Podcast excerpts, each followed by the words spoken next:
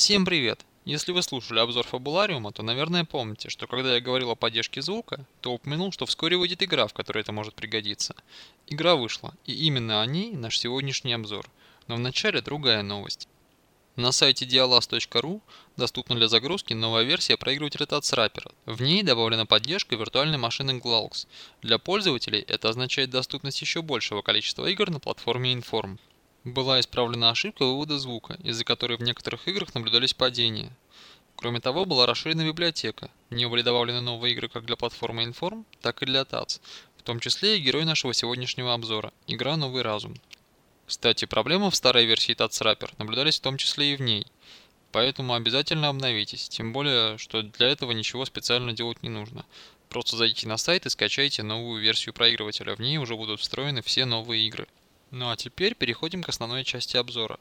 Он был записан несколько раньше, но пока я его готовил, вышел новый TATS поэтому было решено добавить э, к обзору нового разума эту новость. Для начала немного технических данных. Игра написана для TATS, а значит играть можно почти на чем угодно. На PC можете использовать TATS под Windows, э, TATS под Linux, а под Android как раз Fabularium. Можно использовать и Androtats, но тогда вы не услышите звука, а это в игре довольно важная составляющая. Не сказать, чтобы она была необходима, но она создает атмосферу, и это действительно здорово. С самого начала игра преподносит нам сюрприз. Это ее жанр. Это не квест, не приключение и не головоломка. Это шутер. То есть большую часть времени мы перемещаемся по уровням и уничтожаем врагов разными способами. Те, кто давно следит за творчеством проекта Диалас, сейчас, наверное, сказали «О, Комбикорм 3». И не угадали. В Комбикорме большой упор делается на тактику и взаимодействие команды. Здесь у нас один крутой герой и гораздо более прямолинейный геймплей. Наш герой достаточно живучий и обладает большим арсеналом оружия, что позволяет ему не убегать, не прятаться, а просто в лоб идти на врагов и выдавать им по максимуму. Кроме того, в запасе у протагониста есть несколько приблуд, которые позволяют этот процесс разнообразить. Например, можно обездвижить врага или натравить несколько врагов на, друг на друга. Да, я в курсе, что в комбикорме тоже можно было так делать, но здесь немножко другие ощущения. В комбикорме можно было быками управлять, а здесь враги справляются сами. И действительно, это удобно и здорово. Я там гляжу, кто-то собрался выключить уже обзор. Это, наверное, те люди, которые любят э, головоломки, квесты и вообще пошевелить мозгами. И они решили, что новый разум это просто дурацкая стрелялка. Не, не спешите, все не так однозначно. Есть ситуации, их достаточно, в которых нужно и подумать тоже. В основном это боевые ситуации, но просто так с этими врагами не справиться, придется искать какие-то обходные пути. Это интересно.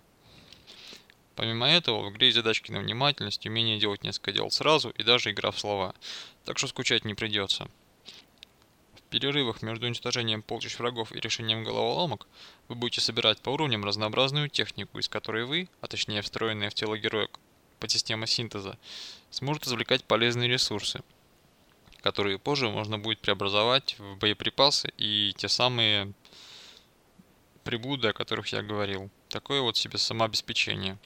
Ну что-то я все герой, протагонист, а даже не сказал, кто это и где вообще дело происходит. Расскажу немного о сюжете. А завязка такова. Далекое будущее. Человечество процветает. Войны и конфликты забыты. Наступил золотой век.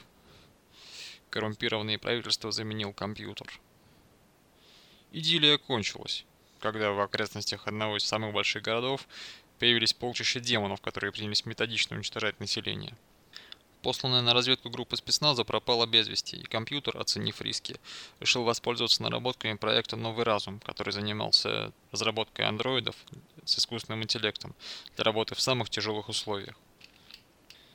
После активации сохранившегося прототипа ему была поставлена задача оценить ситуацию и выявить источник угрозы, а также по возможности спасти уцелевших из группы спецназа и мирного населения.